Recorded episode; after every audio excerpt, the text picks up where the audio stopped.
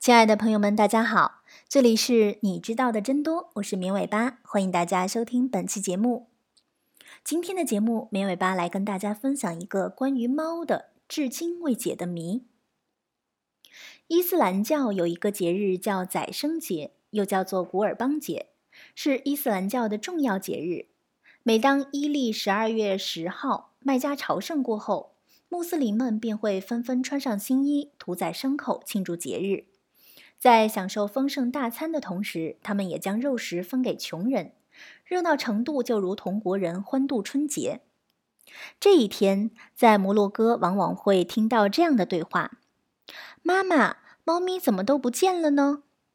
他们呀，都去朝圣了呢。”听到这个答案，孩子们多半会虔诚的点点头，再度沉浸在节日的喧闹喜悦之中。而大人们也为解决了突如其来的尴尬而长舒一口气，继续忙碌地准备庆典。这个对话的来源在于似乎只出现在摩洛哥的一种奇特现象，那就是平常随处可见的猫会在宰牲节的早晨神秘地从人们的视线中消失。从很久以前，人们就发现了这一现象：宰生节时浓烈的血腥味和遍地的鲜肉骨头。理应会吸引猫咪们前来加入人们的庆典，而它们却选择放弃这一大好机会，着实令人不解。经过源源不断的疑问和长久的悬而未决，民间最终形成了一个广为人知的传说：猫在宰生节集体消失，是因为它们去朝圣了。这个虔诚而美好的答案足以让孩子们满意，并带给他们无尽的幻想。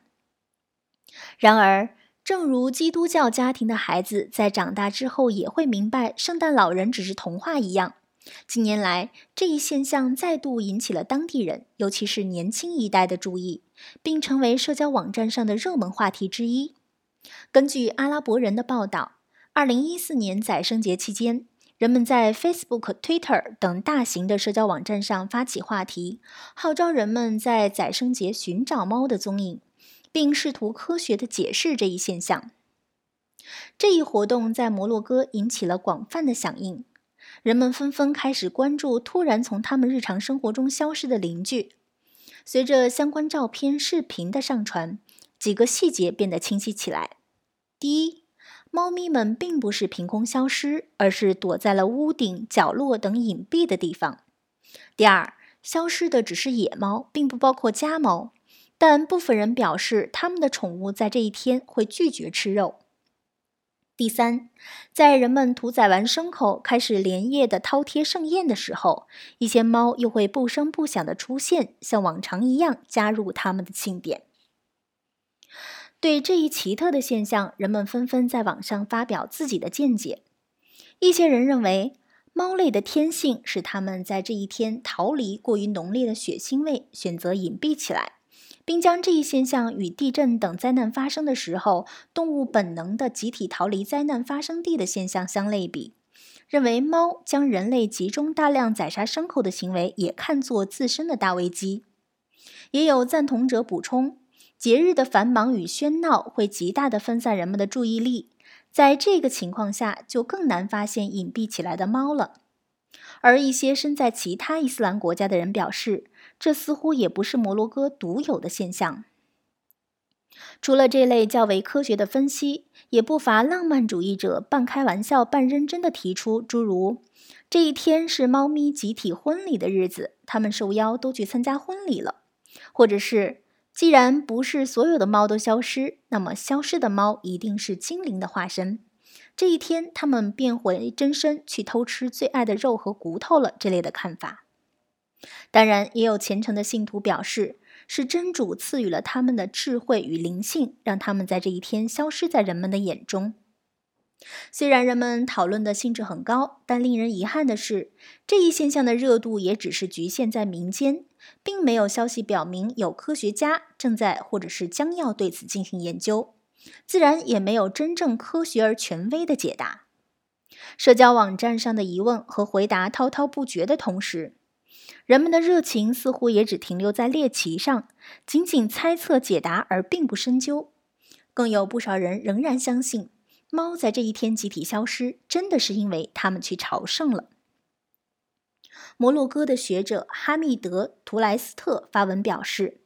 他本以为这一年幼时就耳熟能详的传说会随着科技发展和人们知识水平的提高而逐渐的消失瓦解，谁料过了半个世纪，它却依然充满着生命力。如今仍有一些人对它坚信不疑，而当他们被追问缘由的时候，只能给出“因为我的爸爸和爷爷都是这么说的”这样的回答。图莱斯特认为，这是源于人们心理上的自视甚高和过分自尊。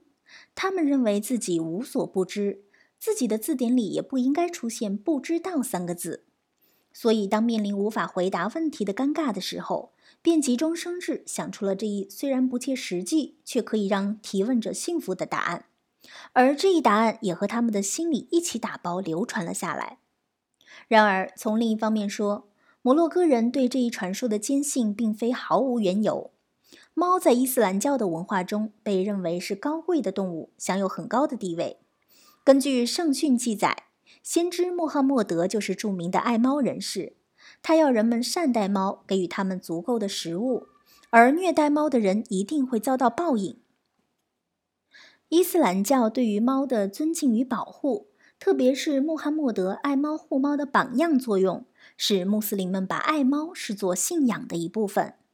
因此他们大多数选择猫作为宠物，也就流传下来了我们熟知的“猫有九条命”的说法。这也解释了为什么在包括摩洛哥在内的伊斯兰国家，猫的数量众多、成群结队，而且行事肆无忌惮了。猫的神圣地位，容易并且能够使穆斯林将它们与神圣的行为联系在一起。因此，作为先知的忠实信徒，猫宁愿放弃宰生节绝佳的饱餐机会，也要在人们朝圣结束后去表达自己的虔诚。这一说法对于穆斯林的说服力可能远超过我们所想。这或许也是这一传说产生与经久不衰的原因之一。文化学认为，宗教与民间文学本就联系密切，而且相互影响。它们同为人类思维能力发展到一定阶段的产物。从本源上来说，二者都是在人类面对当时还无法解释的自然现象时产生的疏解形式。只是宗教作为上层建筑具有神圣性，而民间文学则保有通俗性。宗教为了广泛传播并始终保持生命力，需要借助民间文学的通俗易懂来传播自己的教义，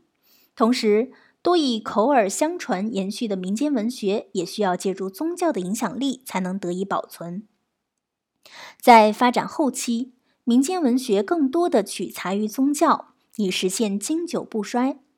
传说作为民间文学的主要形式之一，依附于宗教，增加了它的说服力。或许也是宗教有意借助这一传说，从孩童时代起就告诉人们应当要信仰虔诚。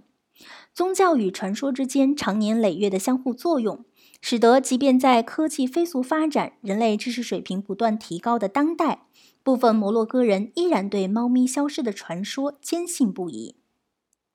同时，我们也不妨温柔地认为，摩洛哥人世代选择相信这一传说，而不对真相过分的深究。是因为他们不忍心破坏自小就留存在自己心中的微妙浪漫和对孩子们来说更加意义重大的美好幻想。正如基督教家庭中，即使孩子长大之后明白了圣诞老人是不存在的，也不会在平安夜对他们的孩子说：“别想了，圣诞老人不会来的。”而摩洛哥人从语言中就能感受到的精神，也许使他们比起追求绝对的正确，更重视与人为善。这样看来，比起一介杂谈背后的真相，在自己和他人心中留下梦想和信仰，确实更为重要。好的，以上就是本期节目的所有内容了，感谢大家的收听。如果你需要了解节目的文字内容，可以关注“绵尾巴”的微信公众号，直接搜索“绵尾巴”三个字的全拼 “m i a n w e i b a” 就能找到了。也欢迎大家提出你宝贵的意见和建议。下期节目我们再见吧，拜拜。